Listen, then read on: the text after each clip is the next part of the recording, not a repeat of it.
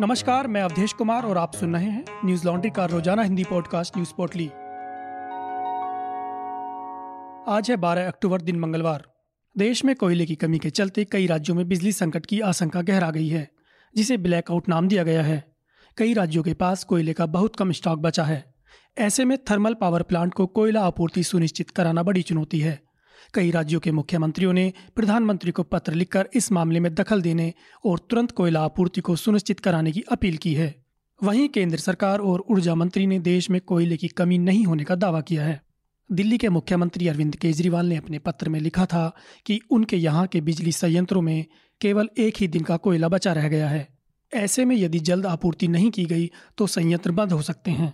केजरीवाल के अलावा दिल्ली के बिजली मंत्री सत्येंद्र जैन ने इससे पहले आरोप लगाया था कि दिल्ली को पहले के मुकाबले आधी बिजली मिल रही है।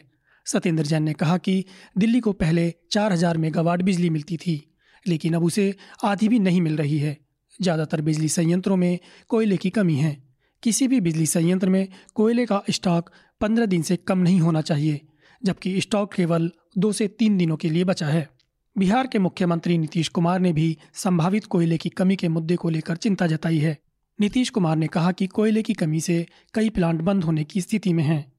राज्य सरकार अपनी आवश्यकता अनुसार एन टी पी सी या निजी कंपनियों से कोयला खरीदती है, लेकिन आपूर्ति अप्रभावित है। वहीं मुजफ्फरपुर और बेगूसराय समेत कई जिलों में कोयले की कमी के चलते बिजली संयंत्र बंद हो गए हैं। पंजाब और आंध्र प्रदेश के मुख्यमंत्रियों ने भी प्रधानमंत्री को पत्र लिखकर अपने अपने राज्यों में बिजली संयंत्रों को कोयले और गैस की आपूर्ति बढ़ाने की मांग की है। वहीं कर्नाटक सरकार ने भी कोयले की कमी का मुद्दा उठाया है। कर्नाटक की राजधानी बंगलुरु के कई इलाकों में आठ से दस घंटे बिजली कटौती हो रही है। कर्नाटक के मुख्यमंत्री ने केंद्र से कोयला आपूर्ति की मांग की है। एन डी टी वी की एक रिपोर्ट के मुताबिक महाराष्ट्र में कोयले की कमी की वजह से सात थर्मल पावर प्लांट की तेरह यूनिट ठप पड़ी हैं। पावर प्लांट में केवल डेढ़ दिन का कोयला मौजूद है।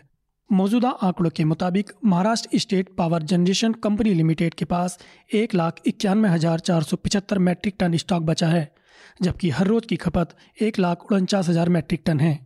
केंद्रीय कोयला मंत्री प्रहलाद जोशी और केंद्रीय ऊर्जा मंत्री आर के सिंह ने स्पष्ट कर दिया है कि देश में बिजली आपूर्ति जारी रहेगी। प्रहलाद जोशी ने कहा कि देश में पर्याप्त कोयले का स्टॉक है। इससे पहले गृहमंत्री अमित शाह ने ऊर्जा मंत्री और कोयला मंत्री समेत आला अधिकारियों के साथ बैठक भी की। कोल इंडिया लिमिटेड के चेयरमैन प्रमोद अग्रवाल ने दैनिक भास्कर को बताया कि जब कोयला स्टॉक करना था तब राज्यों ने नहीं किया।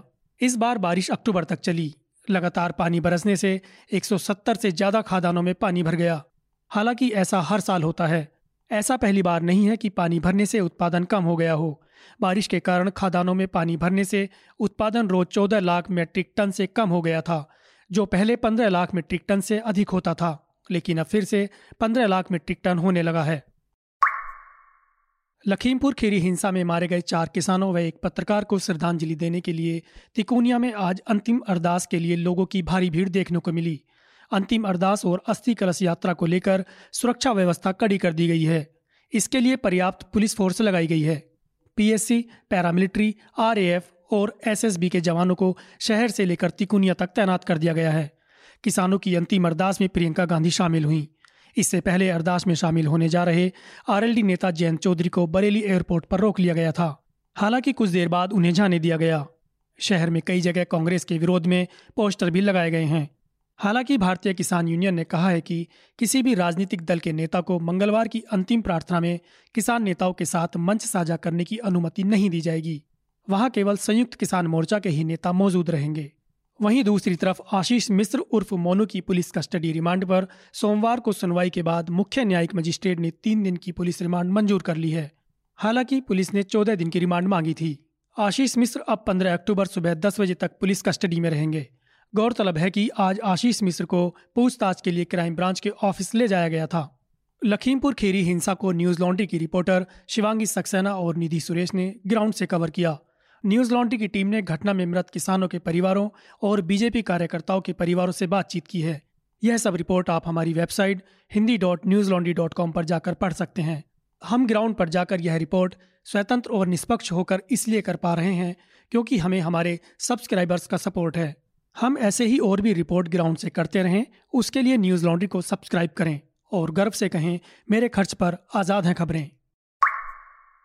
स्वास्थ्य मंत्रालय के आंकड़ों के मुताबिक पिछले चौबीस घंटे में देश भर में कोरोना के चौदह हजार तीन सौ तेरह नए मामले सामने आए, जो दो सौ चौबीस दिनों में सबसे कम केस हैं।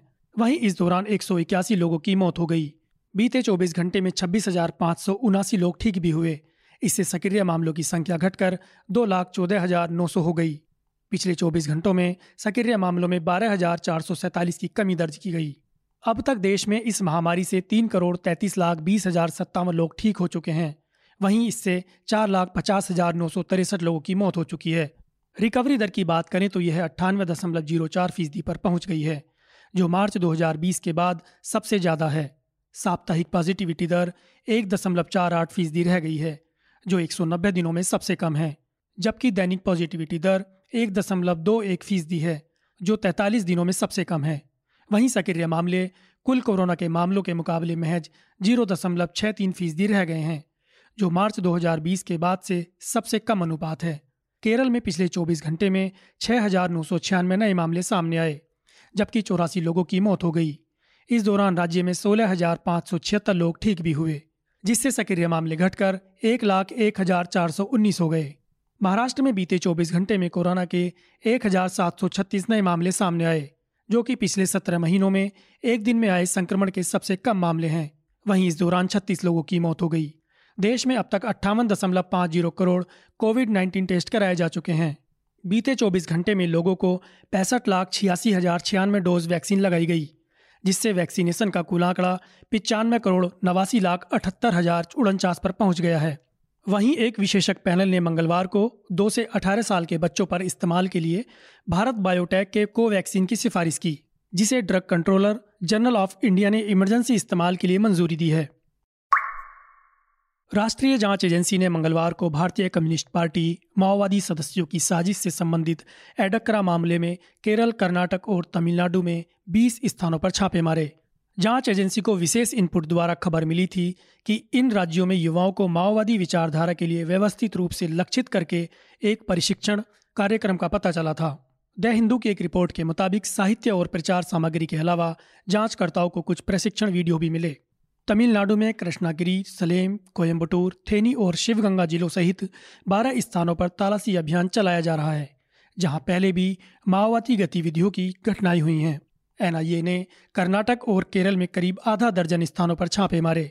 बता दें कि एडक्करा मामले में उल्लेख किया गया है कि सितंबर दो हज़ार सत्रह में नक्सलियों ने एक प्रशिक्षण शिविर आयोजित किया था, जिसमें नीलाम्बुर वन क्षेत्र से तीन किलोमीटर दूर एक जंगल में भाकपा माओवादी के गठन दिवस के मौके पर एक कार्यक्रम आयोजित किया गया था, जिसमें हथियारों का प्रशिक्षण, झंडा फहराना और अध्ययन कक्षाएं शामिल थीं।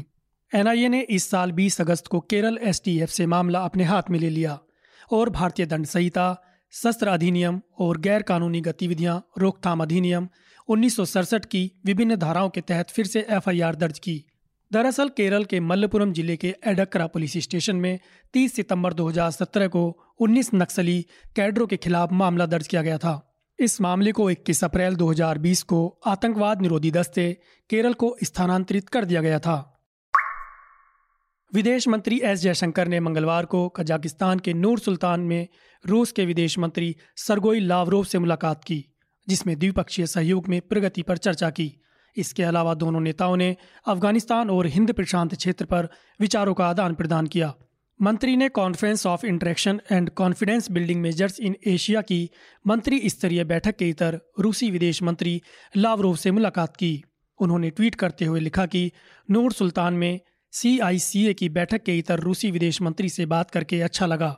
हमारे द्विपक्षीय सहयोग में प्रगति पर ध्यान दिया, अफगानिस्तान और हिंद प्रशांत पर नोट्स का आदान प्रदान किया। जयशंकर मध्य एशिया के अपने तीन देशों के दौरे के दूसरे चरण में सोमवार को किर्गिस्तान से कजाकिस्तान पहुंचे थे, जहां उन्होंने अफगानिस्तान में अमेरिकी सेना के बाहर निकलने के बाद की स्थिति पर चर्चा की। जयशंकर ने अफगानिस्तान में तालिबानी शासन को लेकर भी चर्चा की। इससे पहले किर्गिस्तान में बिश्केक में जयशंकर ने कहा कि भारत अफगानिस्तान के घटनाक्रम पर बारीकी से नज़र रख रहा है। उन्होंने संयुक्त राष्ट्र सुरक्षा परिषद के प्रस्ताव पच्चीस सौ तिरानवे के महत्व को भी रेखांकित किया।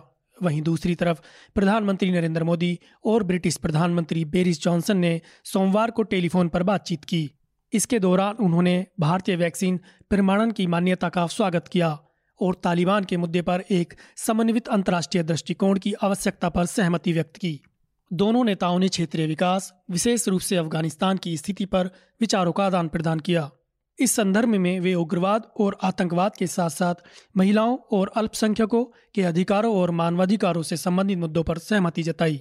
ब्रिटिश बयान में कहा गया है कि दोनों प्रधानमंत्रियों ने कोरोना वायरस के खिलाफ साझा लड़ाई और यात्रा को खोलने के महत्व पर भी चर्चा की।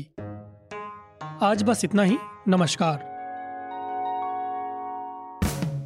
न्यूज लॉन्ड्री के सभी पॉडकास्ट टिचर, आईट्यूज और दूसरे पॉडकास्ट प्लेटफॉर्म पे उपलब्ध हैं। खबरों को विज्ञापन के दबाव से आजाद रखें, न्यूज लॉन्ड्री को सब्सक्राइब करें।